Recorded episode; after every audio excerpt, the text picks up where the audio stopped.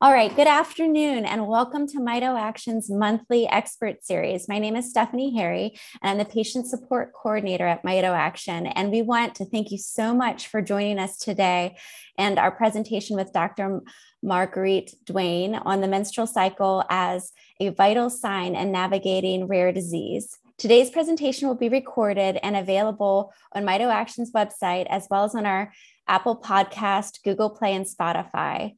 If you're joining us via phone, I would encourage you to follow along with the presentation slides that can be found on our website at www.mitoaction.org backslash resources backslash vital sign backslash. If you're joining us via computer, you should see you should be able to see the presentation on your screen. We encourage you to ask questions throughout the presentation using the Q&A feature on the bottom menu bar of your screen. If you're calling in via phone, feel free to submit your questions to us by email at info at mitoaction.org. We will do our best to get through as many questions as possible at the end of today's presentation. Um, we're super excited for your presentation, Dr. Duane, and Susie Scheller, our program support leader, is going to go ahead and introduce you a little bit. Hi, I'm Susie, and thank you for being here. It's my pleasure to introduce Dr. Marguerite Duane a board certified family physician, and co founder and executive director of FACTS, FACTS, the Fertility Appreciation Collaborative to Teach the Science. This is an organization dedicated to educating healthcare professionals and students about scientifically valid natural fertility awareness based methods. Dr. Duane serves as an adjunct associate professor at Georgetown University where she directs an elective on fertility awareness based methods and their role in women's health and family planning. Dr. Duane sees patients with modern mobile medicine, a direct primary care, house call based practice in Washington, D.C., and is currently completing a primary care research fellowship at the University of Utah.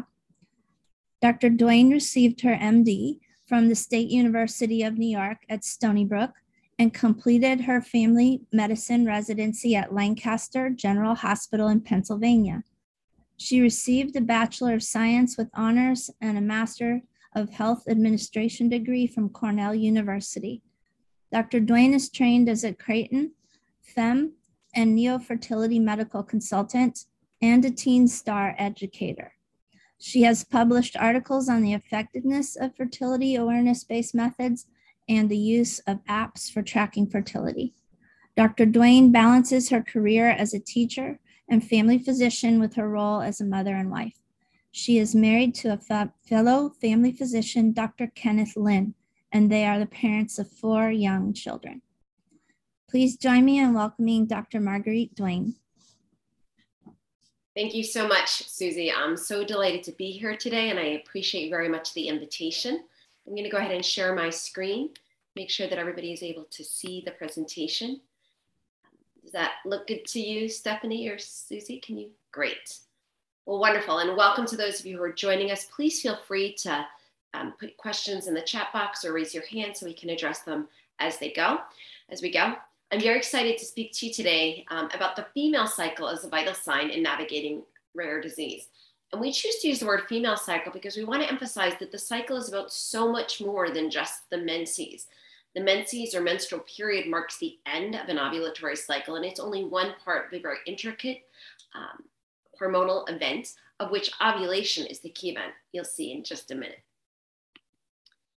The brief disclosure this presentation is really designed as an introduction and an overview of fertility awareness based methods and the role that they can play in assessing women's health uh, concerns, and we will present a case study of using it in rare disease, specifically in a patient with mitochondrial disease.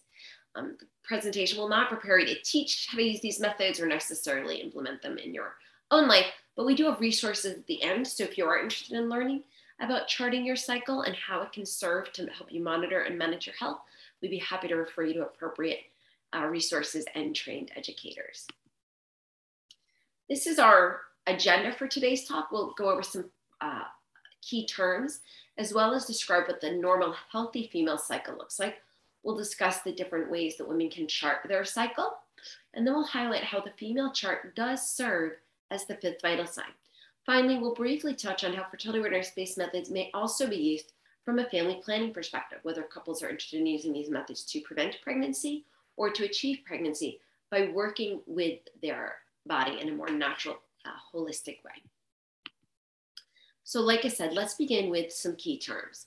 The term fertility awareness based methods um, may be a new term to you. Some people may be more familiar with the term natural family planning, uh, which was coined by the National Institutes of Health in 1974.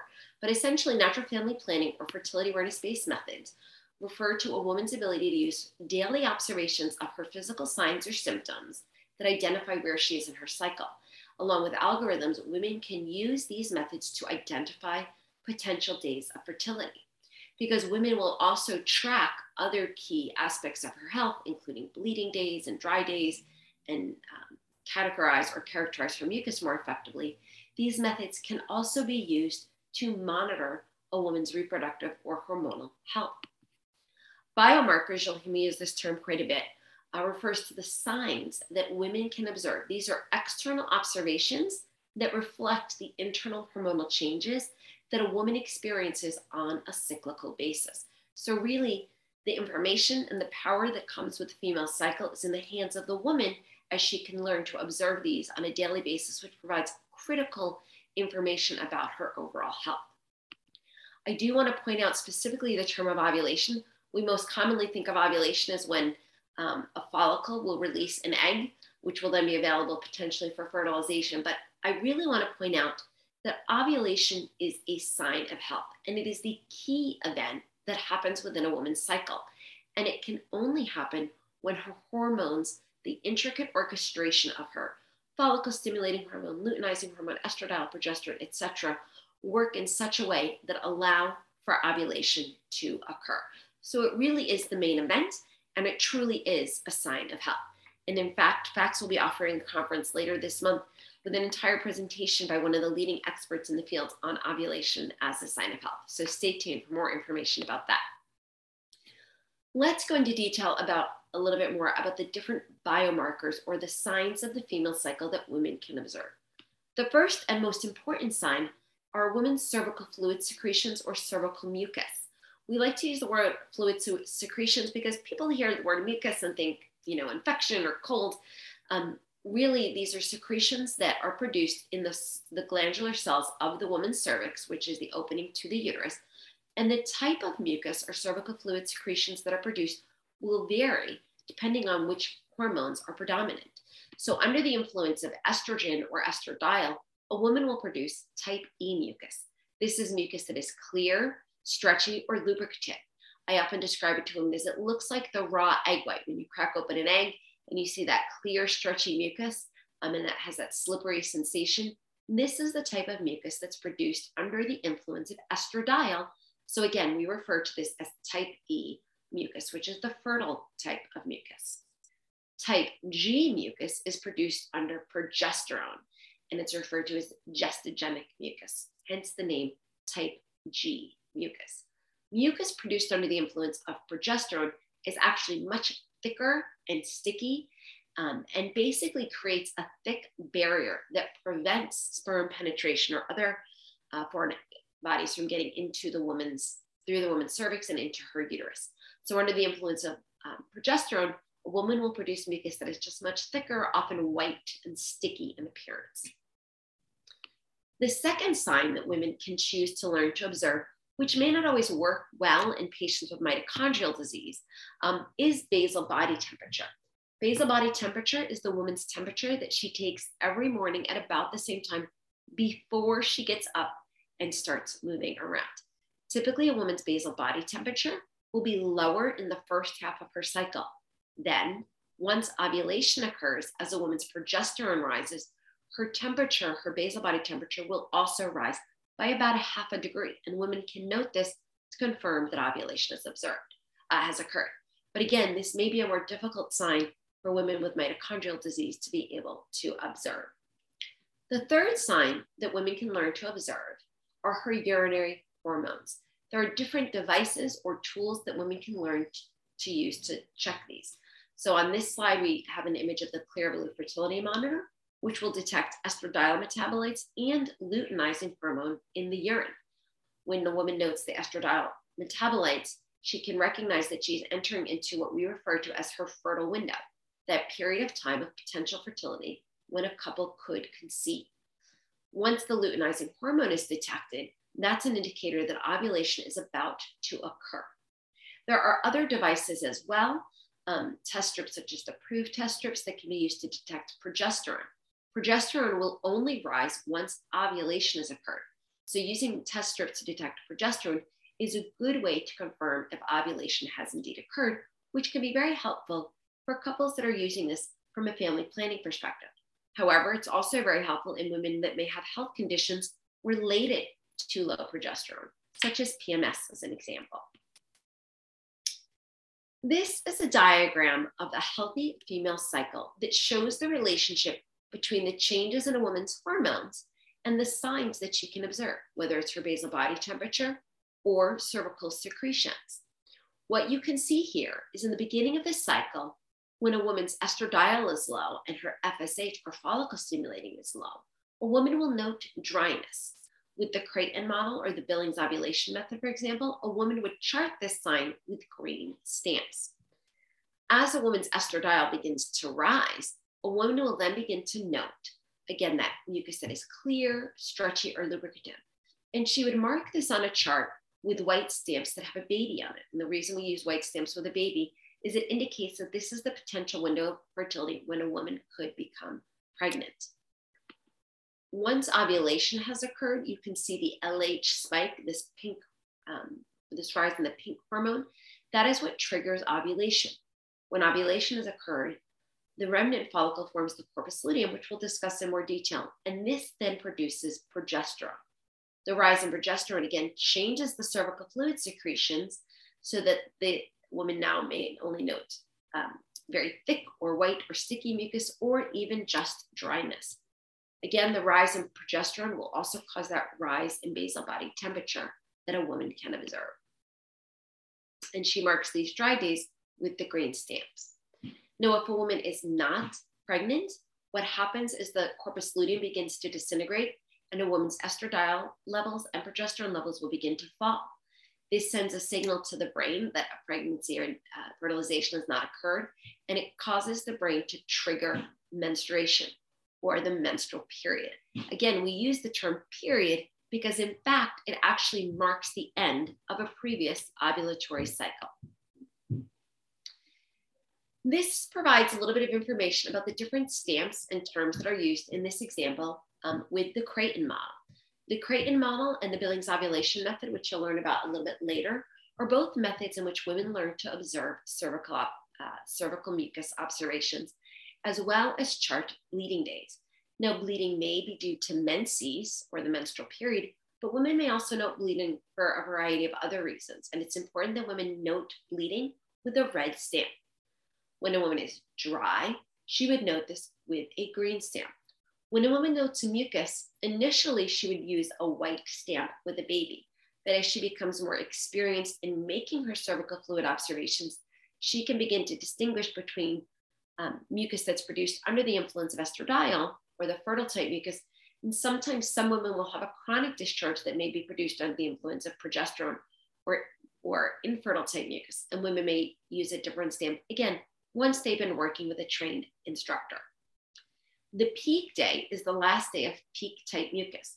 And this is mucus that is clear, stretchy, or lubricative in sensation.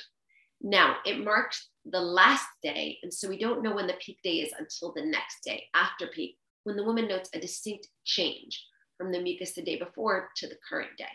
Once a woman notes her peak day, they, she then will mark it with a count of three because we know the research shows that ovulation will occur about 98% of the time within two days of peak because an egg will only be available for 12 to 24 hours before it begins to disintegrate. Um, the window of fertility ends at the end of the peak plus three. So that's why women will learn to count those three days post peak so she can confirm that ovulation has occurred and feel safe in using this method to avoid pregnancy if that's the couple's intentions. And again, in the post peak phase, if the woman notes dryness, which is produced under the influence of the progesterone, she would note those days with green stamps as well. This is an example of a Creighton chart that shows various cycles. So the first line shows a regular cycle. It's 28 days in length with a five day menses and a period of six to seven days of fertile type mucus. Additionally, the luteal phase, which is the second half of the cycle, is approximately 14 days in length, which is the average. Um, and so that's uh, that is a sign that this is a normal, healthy cycle. The second cycle shows a case in which a woman ovulated early. Again, we note that the peak day um, is the best external observation that a woman can observe to indicate ovulation. And again, the peak day with ovulation occurs within 48 hours of the peak day 98% of the time. So in this example, the woman noted her peak day to be here on day nine, which is much earlier than expected, but not necessarily unusual, especially as women get older. In the third cycle, we see an example of delayed ovulation. In this example, the woman began to develop cervical mucus, again, produced under the influence of estradiol, but perhaps she experienced a major stressor. You know, perhaps there was um, a move or a death in the family or a really difficult test. You know, we see this a lot in students during finals. The stress can sometimes delay ovulation. So the woman maybe get the beginning of the estradiol rise. She experiences stress, estradiol levels drop. And then once that stress begins to um, dissipate, the woman again notes that rise in estradiol. In this case, the woman had her peak day on day 20. Um, and the cycle itself lasted 34 days. Now, it is important to note that we often think of the normal cycle as being 28 days, as we see in cycle one, but the normal cycle can actually range from 21 to 35 days. So it's important that we look at more than just the length of the overall cycle. We also want to consider the menstrual cycle length, as well as the cervical fluid cycle length, and the length of the various phases the follicular phase, which is the first half of the cycle, and the luteal phase, which is the second half of the cycle. So now that you know a little bit more um, about the normal healthy female cycle, let's talk a little bit about charting the cycle and how it can be used as a vital sign. Again, when we think about the vital signs, most people recognize the most vital signs as the four most common respiratory rate, heart rate, metabolic rate, or temperature um, is a more familiar term, and blood pressure. So these are the four vital signs that indicate that a person is healthy. So you may wonder why we talk about the uh, female cycle as the sign of fertility. I mean, as a vital sign. The reality is, is that our vital signs are those elements that we need to survive, to be alive. The female cycle serves as a vital sign because if, if people do not have healthy fertility, the survival of the species is at risk.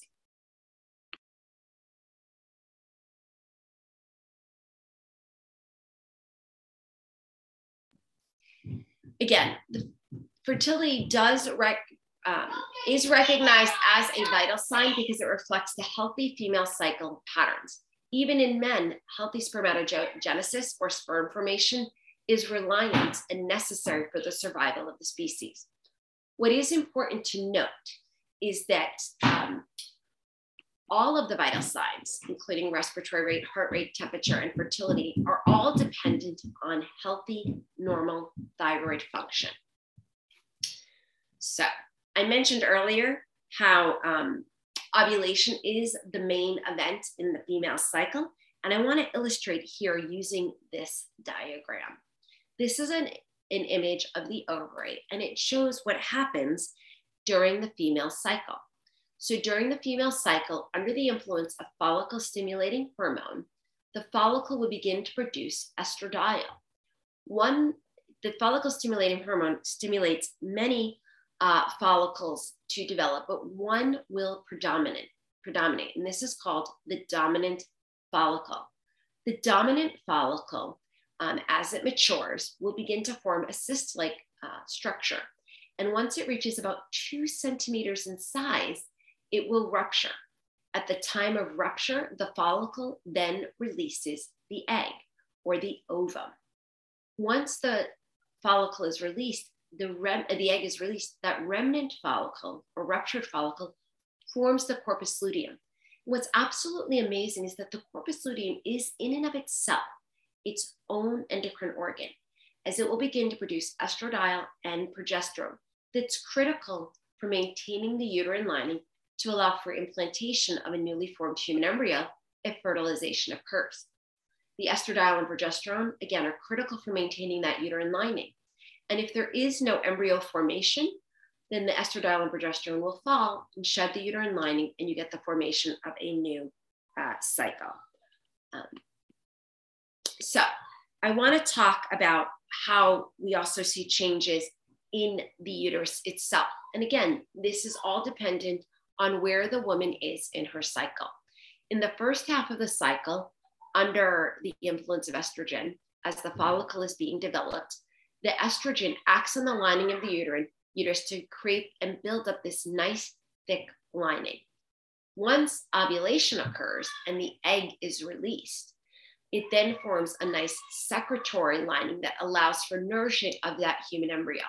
Again, the corpus luteum will then form and continues to produce the estradiol and progesterone to make that, that uterine lining secretory and nutritive that basically allows for the viability of the, um, of the embryo. If progesterone levels are inadequate, a woman might notice spotting, she might notice changes in mood, she might notice changes in physical symptoms that all can reflect inadequate estradiol and especially progesterone production. This is one of my favorite slides because it pulls everything together for us and it highlights what's happening hormonally, how it affects the ovary and the endometrium, and the signs that a woman can observe. So you see the pituitary hormones here that are produced under the influence, um, I mean, in the brain, and these then influence the production of the ovarian hormones. Follicle stimulating hormone stimulates the uh, developing follicles to produce the estrogen. The estradiol stimulates the cervical glands to produce the mucus. Once the estradiol reaches a certain threshold level, it then triggers the luteinizing hormone to be to release, and that triggers the release of the egg or ovum. After ovulation, again, that remnant follicle forms the corpus luteum, which then causes the rise in progesterone and another slight rise in estradiol and changes the cervical mucus. If fertilization has not occurred, progesterone and estrogen will decrease and you'll get the shedding of the uterine lining. And you can notice the changes in the cervical mucus as well as the basal body temperature under the influence of these hormones. One of the things that I think is really important to highlight in today's presentation, especially, is how the female chart can serve as a diagnostic tool and, in fact, can help physicians train in fertility awareness based methods and restorative reproductive medicine, or RRM, to be able to diagnose underlying causes of painful periods, irregular periods, detect polycystic ovarian syndrome and premenstrual syndrome, and even be used to help alleviate postpartum depression and infertility. Unfortunately, most physicians are trained to address the majority of women's health issues or cycle related issues by simply putting women on hormonal birth control. What hormonal birth control does is rather than actually treat the underlying cause, it simply suppresses all of the woman's hormones. So while it may temporarily alleviate the painful periods or make it appear that a woman has irregular periods, what in fact it does is it causes a regular withdrawal bleed without getting at what is the root cause. The most common cause of painful periods is in fact a condition known as endometriosis. Endometriosis is a condition in which the, the lining of the uterus, the endometrial lining, the cells that form that, actually escape from the uterus and implant and grow outside of the uterine cavity.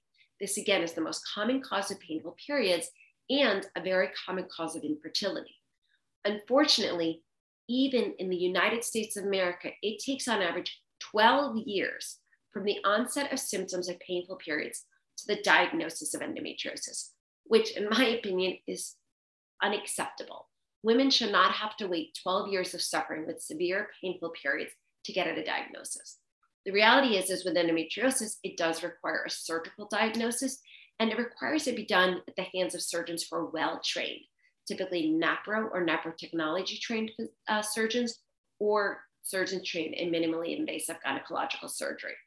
If you're looking to refer physicians, patients to physicians trained in these methods, I would encourage you to visit the factsaboutfertility.org website as we have a database of physicians. Irregular periods can be caused by a variety of conditions. The most common is polycystic ovarian syndrome, but it can also be caused by functional hypothalamic amenorrhea, which in and of itself is due to stress or overexercise. Um, and these can often cause a wide variety of other issues. With PCOS in particular, one of the most common features is insulin resistance and increased risk for cardiovascular and metabolic conditions. Premenstrual syndrome is again very common, something I often diagnose in adolescents. And the main cause of premenstrual syndrome is simply inadequate levels of progesterone. Now, when patients have inadequate levels of certain hormone, like if they have hypothyroidism, for example, we treat hypothyroidism by giving the woman back thyroid hormone. With PMS, since it's most commonly caused by low progesterone, you would think that the primary form of treatment would be replacing the woman's progesterone. Again, unfortunately, the way most physicians are trained is sim- to simply give women birth control to shut down all of her hormones. While that may alleviate the symptoms of PMS temporarily, it's not getting at the root underlying cause, and it's not a long term solution. Similarly, postpartum depression is often a reflection of inadequate progesterone levels. Why is that? During pregnancy, a woman's progesterone levels, progestation, if you listen to the name progesterone, it is the pregnancy hormone because it rises dramatically and very high in pregnancy. Soon after birth, the levels will drop, you know, precipitously in some women and lead to the onset of postpartum depression. In fact, this can be treated very effectively with post uh, progesterone injections and, and, can have a significantly uh, positive benefit on the women that receive this treatment. Infertility is very common. It occurs in one out of six or one out of eight couples. Um, it's multifactorial in nature. Um, about a third of the time, it's due exclusively to female issues, a third of the time, exclusively male issues, and about 40% of the time, it's due to male and female issues. Again, two of the leading causes of infertility are endometriosis and polycystic ovarian syndrome. This is a, uh, an example of charts. This is a slightly different method that we've talked about um, with the uh, previously with the Creighton model and the Billings ovulation method. These are examples of neofertility charts, but I'll also use observations of cervical mucus. And this simply shows some examples. In this case, um, line one, we see a woman who has poor mucus. She actually only has one day of cervical mucus. Now you may wonder, what difference does it make? If a woman doesn't have any cervical mucus or cervical secretion, she may not note any discharge, that may be a good sign. Well, in fact, cervical mucus is critical for sperm survival and viability. So if a couple is trying to get pregnant and the woman has very limited mucus, sperm may not be able to survive long enough for fertilization to occur. So this couple may be presenting with concerns related to infertility. In the second cycle, we see a woman who has, you know, a period that begins with heavy to moderate bleeding, but quickly changes to light bleeding with brown spotting and three days of brown spotting. Again, brown spotting prior to her period. This can be an underlying indication of endometrial infection, um, which would need to be treated with antibiotics. The third line, again, we see uh, excessive spotting, excuse me, um, at the end of the cycle. This can often be a sign of low progesterone, um, which, if treated with supplemental progesterone, can resolve. Another important thing to note is women who have two or more days of spotting prior to her period consistently, this may also be a sign of endometriosis. Again, to make the diagnosis of endometriosis, this does require um, surgical evaluation and biopsy surgery is also used as a um, treatment as well for endometriosis. And finally, in the last slide, we see intermenstrual spotting. Common causes of intermenstrual spotting include hormonal abnormalities, but also polyps, including endometrial polyps. So again, by using the chart, better clarifying or characterizing when signs are observed, whether it's cervical secretions or basal body temperature changes or bleeding, this can allow us to better evaluate and diagnose the underlying causes? Great question, Susie. I'm going to answer that question before I get into our case study. So, with thyroid being a key to health, how can I get good thyroid care and what should I look for in more integrated care for thyroid? It's an excellent question. Um, thyroid hormone um, is there are different types of thyroid hormone and there are active and inactive forms. Traditionally and typically, we will use thyroid stimulating hormone as the initial evaluation. TSH levels, the normal range, typically ranges from 0.5 to 4.5, and that's considered normal by most lab standards. I will advise in women of reproductive age, our goal is actually to keep the TSH or the thyroid stimulating hormone between 0.5 and 2.5. And the reason is, is there's research showing, and the American Society of Reproductive Medicine recommends um, that we keep the TSH lower than 2.5 because greater than 2.5, women have increased risk of infertility and increased risk of miscarriage. Other important things to consider in care of thyroid is nutrition and supplements. Um, uh, adding selenium, for example, can help aid in conversion of inactive thyroid hormone to active thyroid hormone. That answers that question. So now I'd like to present a case, since this is the Mito Action Group, I wanted to share a case of a patient um, who, again, suffers from mitochondrial disease, but who has effectively used Creighton charting to aid in managing her condition. So again, this is an example of a Creighton chart. The top row of numbers shows the day of her cycle. Red stamps indicate days of bleeding. Green stamps indicate days of dry, dryness. Uh, white stamps with babies denotes um, potential days of fertility or fertile type mucus. Um, and you can see in this first chart, this is a very abnormal period chart. Even though it's 27 days long, which most people would consider normal, and her period is seven days long, again, which is normal. She has um, a fair amount of discharge or cervical fluid secretions, uh, initially five days, it dries up and she has more, and dries up and she has more. And her peak day is on day 22, which leaves us a luteal phase of only five days. The normal luteal phase length, that period of time um, from the peak day to the next cycle, is normally between 11 to 16 days. She also has a lot of very light brown bleeding, which again, if you recall from the previous slide, is an indicator of inadequate progesterone. And in fact, that's one of the issues that this patient had was low progesterone. Um, in, um, in the second chart, you can see what happened um, when she received care that used the chart to aid in the diagnosis and management. So this is the same patient. Um, she was receiving patients that are thyroid uh, treatment as well as progesterone support. Um, typically, when we use progesterone support, we advise women to take progesterone starting on day three after her peak day for 10 days.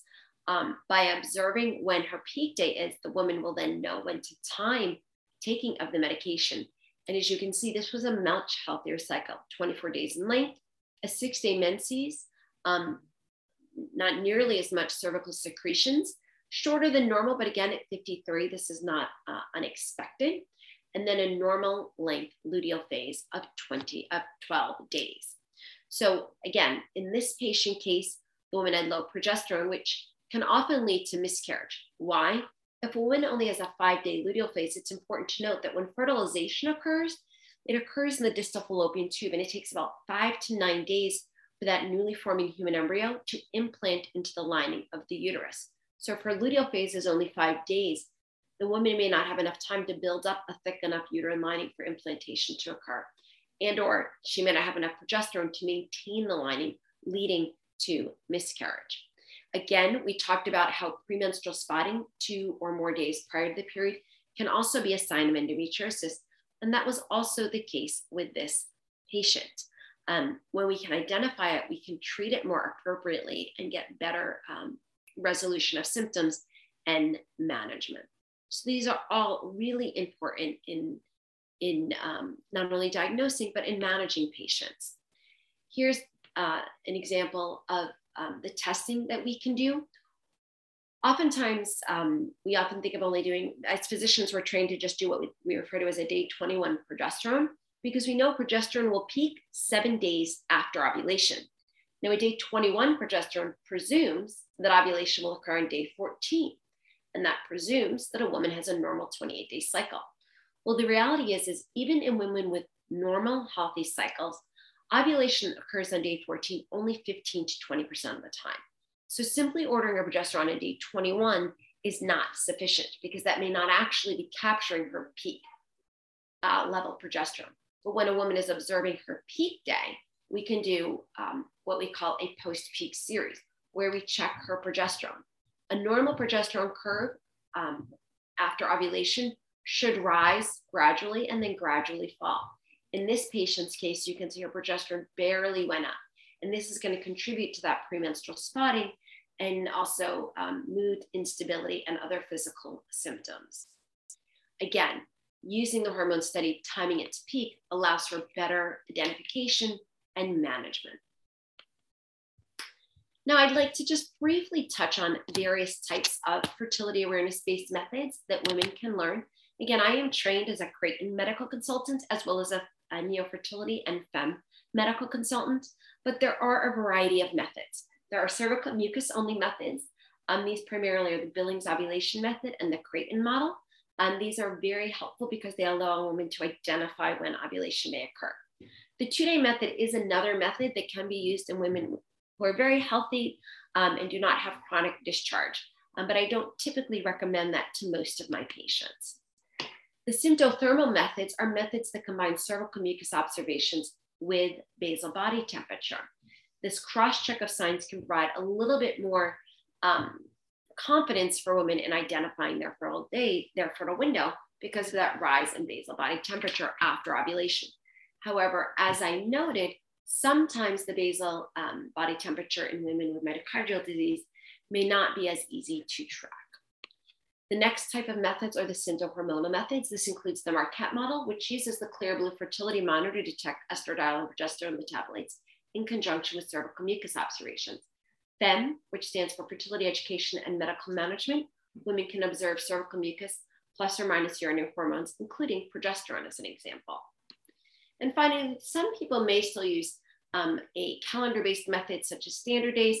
Again, these may not be as helpful when using these methods as a vital sign to better track the female cycle.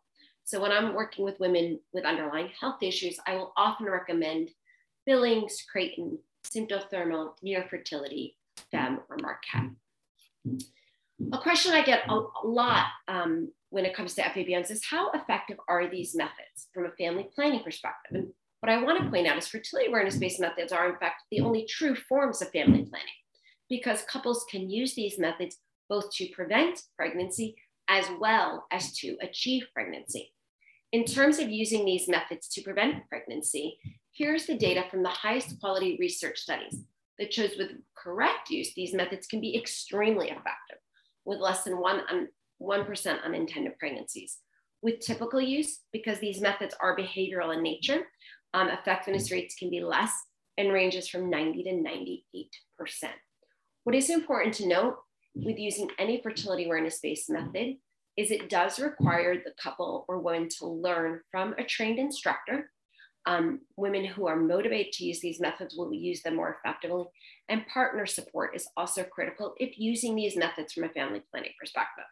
That being said, I'm a big believer that women as young as 12, 13, 14, when they go through puberty, should learn to chart these methods, not necessarily from a family planning perspective per se, but more so as a tool to monitor her health. And when we look at the effectiveness rates of these methods compared with conventional forms of birth control, and in particular, methods that also require behavioral modifications, such as taking a pill on a daily basis, you can see with correct and typical use, the rates are comparable. With long acting reversible contraceptives, these may be more effective for preventing pregnancy, but it really removes the locus of control from the woman, and it comes with a whole host of side effects that may not be tolerable to women.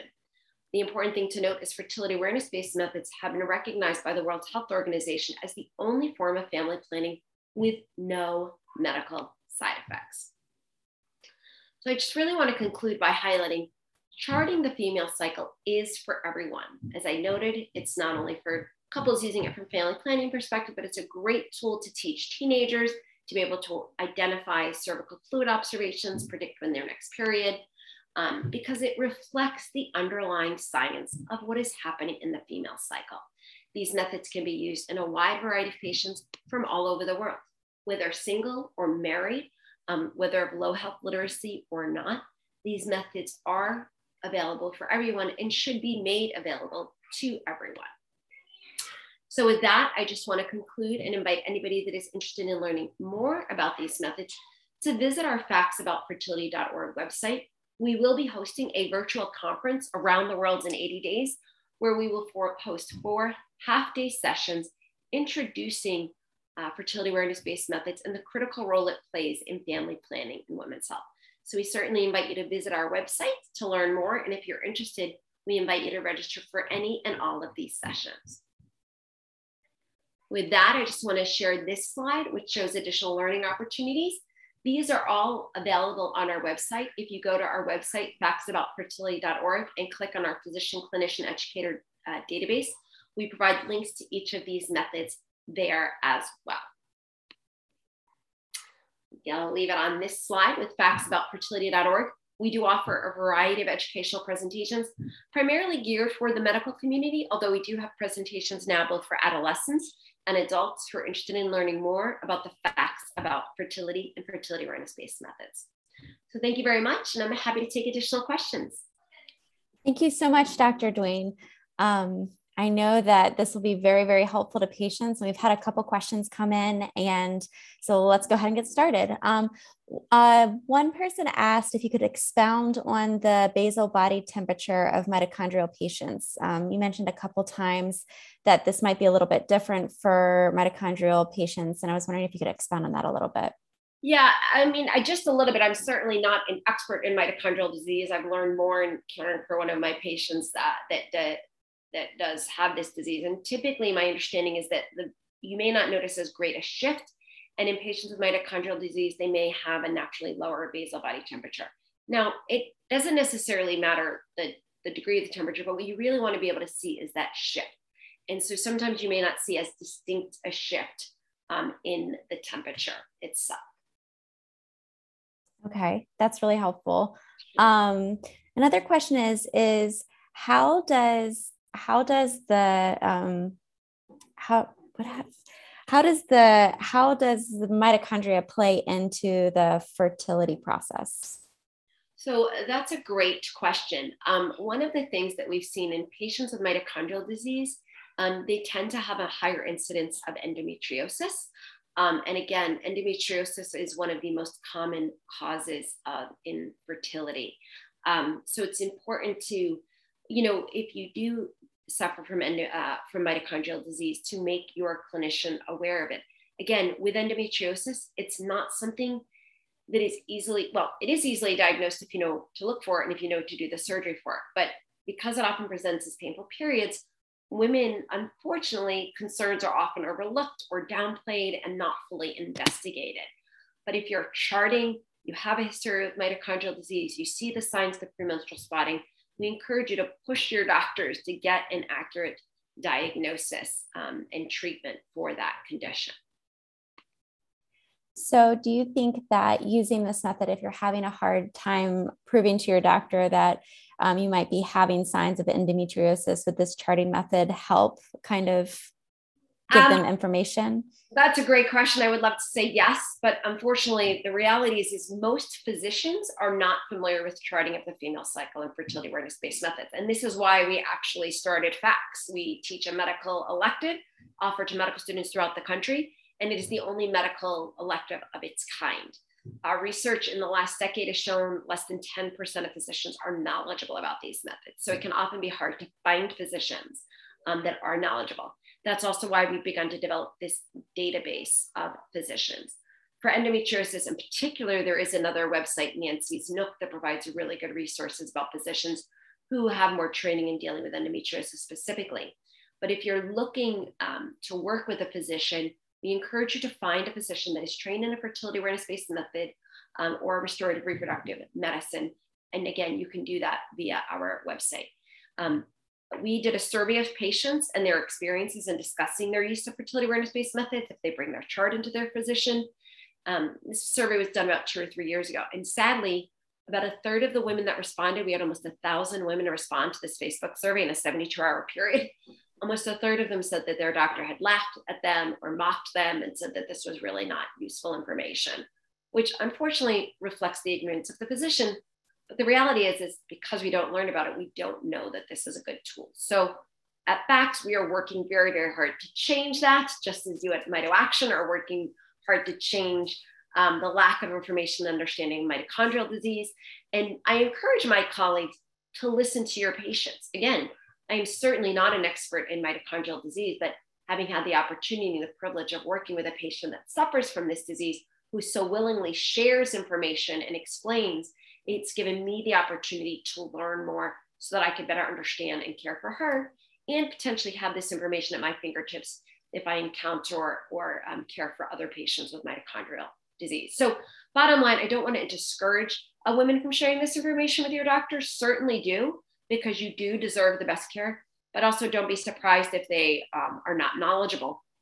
Um, and if you want to share the facts with them about fertility awareness based methods, we've developed a Share the Facts folder that provides an introduction to these methods for physicians that's available that to anyone that makes um, a donation to facts we'll send it to you to share with your physician so you can help them to see that there is solid science supporting these methods so based on what you shared about the link between um, mitochondrial disease and endometriosis do you um, feel like it is logical if you have a patient with mitochondrial disease or have a patient with endometriosis um, who who once the endometriosis is removed is still having symptoms like is it logical to test them for mitochondrial disease or like how strong is the correlation do you feel yeah like? that's a great question and to be honest i'm not sure how strong the correlation is um, i would say if you know following surgery they've had a resolution in symptoms then probably not but if the symptoms are still persisting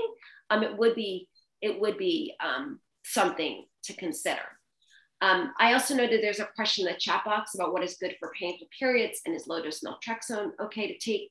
Um, so painful periods, typically, it depends on what the underlying cause is. Um, oftentimes, especially in adolescence, if surgery isn't an option right away, we recommend using non-steroidal anti-inflammatory drugs like Advil or ibuprofen or Aleve. Um, and again, this is where charting is very, very helpful in my patients with painful periods, I actually have them start the nonsteroidal a day or so before they expect their period to begin. Because what the nonsteroidal anti-inflammatory drugs do is um, it uh, it interferes with the prostaglandin production, which is what causes the painful periods. By starting the nonsteroidal anti-inflammatory before the period, you actually short circuit that prostaglandin production and can significantly alleviate um, a woman's painful periods. I just had a 30 something year old woman we just started this on and she was like night and day from one period to the next when she was able to identify her peak day know how long her luteal phase typically is and begin to pre-medicate because she could identify when she was likely to get her period. Very very helpful. Um, with regards to low dose naltrexone that is something i use quite a bit um, in patients with painful periods and endometriosis and other underlying autoimmune um, disorders. Uh, for more information about low dose naltrexone I would refer anyone to listen to a wonderful YouTube video by my good uh, friend and colleague, Dr. Phil Boyle. Um, I believe he has a YouTube channel and his last name is spelled B O Y L E. He gives a great presentation on low dose naltrexone um, and its role in addressing a wide range of women's health issues, including painful periods. So definitely check that out for more information. So we have another question that just came in, and it said, Two birds, one question. Menopause can be tricky for women with mito. Some have daughters entering into puberty. Could you describe a little of your experience with menopause and teens with rocky cycles? Love this question because this is my life right now. I myself have a 13, soon to be 14 year old.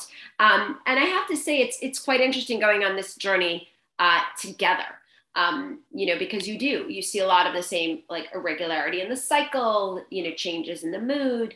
Um, I, I for one will tell you, it's given me a lot more empathy watching my daughter go through some of these emotional changes as I'm going through them. Uh, similarly, our presentation at Facts that we offer for teenagers, we actually strongly encourage um, young girls to watch with their moms because again, a lot of women don't necessarily the importance of charting their cycle or have never been exposed to this concept or have learned to do it. But it's also not too late. I currently have a 49 year old patient um, who only learned to chart within the last year or two because she was suffering from debilitating perimenopausal symptoms. Um, she was a religious sister her whole life, so she never needed to learn to chart from a family planning perspective because she was never sexually active. but it was incredibly helpful for her to learn to chart with the Creighton model so we could, again, identify some of those underlying hormonal abnormalities and treat it by using bioidentical estradiol and progesterone. Um, so I, I think for moms and their daughters, again, I'd encourage them to check out our teen presentation, Know Your Body, and our general presentation, Facts About Your Fertility, and perhaps consider learning to chart together. It's never too late to be educated and empowered about the way our bodies are functioning and use that information to help us better monitor and manage our health. So there's an other question that came in. Um, it said that some some women have tremendous difficult time or could die if they become pregnant. Some in the mito community have been asked to double contracept. How effective are these methods for women who face dire consequences with pregnancy? Excellent, excellent question. And I've cared for lots of women, not only mito patients, actually, um, I've only had the one mito patient, but I, I have had other patients with various serious health conditions, heart conditions, for example, where pregnancy could be fatal. Um, the important thing to note is that with, during the course of the female cycle, the, the window of fertility when a woman can conceive is relatively narrow. Again, a woman will ovulate once per cycle, and once she ovulates, that egg will be available for fertilization for about a 12 to 24 hour window. Now, she doesn't have a 12 to 24 hour window of fertility. It's actually can range anywhere from three to six, even up to seven days. And that period of time is determined by the, the cervical fluid secretions prior to ovulation.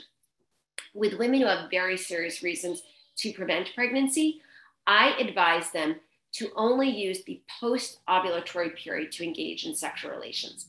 Once a couple or a woman can, cons- can confirm that ovulation has occurred, um, because she notes a distinct change in her cervical fluid secretions, she notes that rise in basal body temperature, she can test her urinary progesterone, um, then she can feel safe that ovulation has occurred.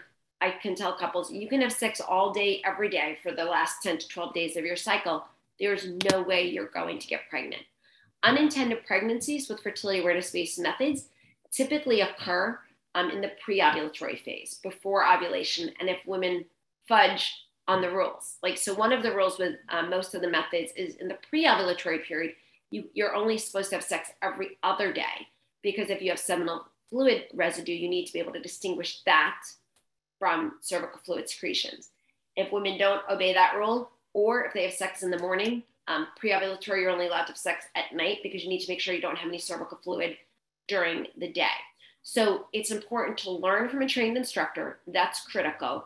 Um, the motivation, certainly women with serious health conditions, can be very motivated and partner support because if you need to limit you know sex to like the second half of your cycle you know there's going to be a two week period where you may not be able to engage in sexual relations all that being said studies of couples that use natural or fertility awareness based methods have found a couple of really important things one couples that use these methods have sex just as much as couples that use conventional forms of birth control it's just not typically like as regular like every three days like they may have sex like once or twice in the beginning and then four or five times towards the end of the cycle.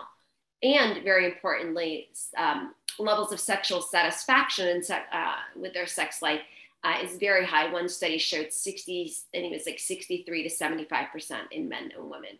So um, for women that do have serious reasons, I think fertility awareness based methods still can be very effective and you avoid the side effects with hormonal birth control. And it's important to note when a woman takes hormonal birth control, because it's suppressing her cycle and suppressing her hormones, it can affect a whole host of other things. Estrogen and progesterone, although we think of those as reproductive hormones, actually play a critical role in um, brain function and mental health. And so we don't want to necessarily dismiss that. Um, and we want to recognize the important role and recognize that when we're suppressing those hormones, it's not only going to suppress our ability to get pregnant, but it may affect us adversely in other ways. This is why women, I mean, the research shows that women who take hormonal birth control have much, much higher rates of depression, um, and so, you know, I, I just want to encourage them there are other options. And if they're interested, find a trained instructor. You can find those through our factsaboutfertility.org website and work together with your partner and your instructor to learn how to use the method effectively. Soozi um, herself as a trained Creighton instructor is outstanding. You know, I know she's seen a a few of my patients been very, very helpful. And I think she could certainly speak to this um, as well. Yes, and you can always reach me on the Mito Action site or my Mito Action email, Soozi at mitoaction.org, spelled S O O Z I. I see one more question from you, Soozi. How long with well trained clinicians should it take for a diagnosis with painful periods, ideally? Um, so, if a woman is charting, um, I would say anywhere from three to 12 months. And part of it depends if endometriosis is the cause, um, whether or not you can get surgery. I have a colleague of mine in OBGYN who does surgery. Um, and she's actually gotten pushback from her hospital about wanting to do surgery in teenagers because they're like, oh, that's not necessary. But it is in order to make the diagnosis in order to effectively treat it. So, um, you know, but if you're not, you know, pursuing the surgery option, it, this is why endometriosis can take up to 12 years, which is really not an acceptable wait time for women. So we had another question come in. It says menopause can be a tricky time for a woman with mitochondrial disease. What can you say about your experience with care of women in menopause? I'm sorry, can you repeat the second half of the question? What can Yes, I'm sorry. Um, it says, what can you say about your experience with care of women and menopause? Uh, I can say I'm learning a whole lot and having a whole lot more empathy given my current state. Um, and I'm attracting more patients with menopause. Um, one of the biggest challenges with perimenopause is, um, again, the cycle, the follicular phase, the first half of the cycle tends to be shorter. And part of this is that women do not uh, they're not they're not developing as healthy a follicle. When they don't develop as healthy a follicle, the resulting corpus luteum may not produce enough progesterone. Progesterone is actually a really important hormone for sleep. And women with perimenopause will often experience sleep related issues. And that's why it's really, really important to attend to a lot of lifestyle things. Now, asking women in their you know late 40s, early 50s who may have young children, demanding careers, you know, busy lives, to make sure they're eating well and going to bed early and at the same time every night and minimizing stress can be a really, really challenging thing. But it is very important to attend to those lifestyle factors, like having a regular sleep schedule, um, if necessary, using things like melatonin to help support sleep. But even sometimes using supplemental progesterone under the um, direction of a physician to help improve sleep. Um, often you can see other symptoms related to uh, hormonal imbalances with estradiol, hot flashes, for example, which tend to occur at night, which can also interrupt sleep. I, re- I mentioned the patient that I had uh, who was 49 who only recently started to learn to chart because of her perimenopausal symptoms. Insomnia was a major factor, brain fog. She felt like you know, she just couldn't focus. Um, she's now on um, a well tailored uh, regimen of bioidentical estradiol, progesterone, low dose naltrexone, is doing so, so, so much better. Um, I also just want to point out that, you know, menopause, since the time that I was trained as a physician more than 20 years ago, has really been painted as a disease, kind of like pregnancy is painted as a disease. The reality is, is that um, these are stages of life. These are transitional times. And in other societies, in other countries, there's not the market for menopausal treatment because we recognize this is a normal transition. And as you go through a normal transition, there are going to be lifestyle things you might need to change. Once a woman has a baby, she's going to need a lot more sleep. She's going to need a lot more food. As long as you can attend to those things appropriately and provide the appropriate level of, you know, physical support, nutritional support, emotional support, um, and just educational support by helping them understand you know you you are going to need more rest or you might need a more regular sleep cycle or you may need more protein to help with your energy level. Um, you may need um, supplements to help um, with support your hormonal balance. Then people can understand and recognize and better support themselves. Um, so yeah so hopefully that answers answers that question as well. Yeah, that's really helpful. That's really helpful. I think I think we've gone through all of the questions. I actually have one last question, if you don't mind. It's you. You mentioned um, you mentioned that uh, there's a relationship between um, mitochondrial disease and endometriosis, but I was curious if you knew if there's a relationship between that and the polycystic ovarian syndrome. If there's been any correlation. Um, that's a great question. So I will say uh, endometriosis and polycystic ovarian syndrome tend to co-occur quite uh, a fair percentage of the time. I think it's anywhere 30 to 50%. Um, we see both conditions together. I am not as familiar, and maybe Soozi is, about the relationship between PCOS and mitochondrial disease. Soozi, do you know the yeah, answer? Um, well, the answer is yes, there is a correlation with mitochondria. And you know, some of the things, if you put polycystic ovarian disease in quotes and mitochondria, or endometriosis and mitochondria into like the PubMed or some of the other search um, engines that people use, um, you'll find very sound scientific evidence that they are related to um, the status of the mitochondria. But this is an area, like for instance, when I saw Dr. Corson for the first time, I was in perimenopause and he was in the process of diagnosing me looking at family history, which is also super important for looking at all of these things. But the takeaway is that I said, Why did my mom get so sick when she was in her 40s? And now I'm the same thing happening. And he said, We don't know why hormones affect mitochondria, but hormones are the biggest game changer in in understanding these these transitions mitochondria will have their cascade of symptoms because they like homeostasis. Um, so when we have these hormonal swings he said we don't understand the relationship between these two. So i think um, that by studying Creighton model or any of these methods that elucidate what's going on in the woman's body with the hormone is going to help further um, a better understanding and a better healing for some of these diseases that are becoming so prominent and chronic in our society. Does that make sense? Absolutely. Absolutely. Thank you for sharing that. Yeah. Yeah, great explanation. And thank I just want to say thank you to both of you and everybody with MitoAction um, for what you're doing. Again, as a physician, there's so much that we have to learn in medical school, and yet there's so much that we don't learn. And so it's really important um, to continue to make sure to share this information. Again, I wouldn't know nearly as much if I didn't have a patient that was an active, you know, educator of mine. And I would say to my medical colleagues, never stop learning. And most importantly, never stop learning from your patients because your patient is the best expert in their own health. So thank you so much.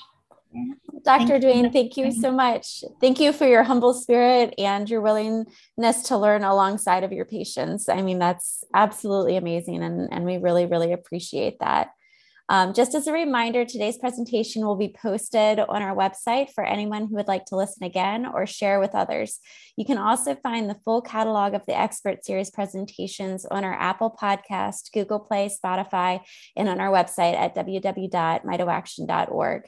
Thank you for joining us today and have a wonderful weekend. We look forward to staying in touch. Until next time. Bye. Thank you. Thank you.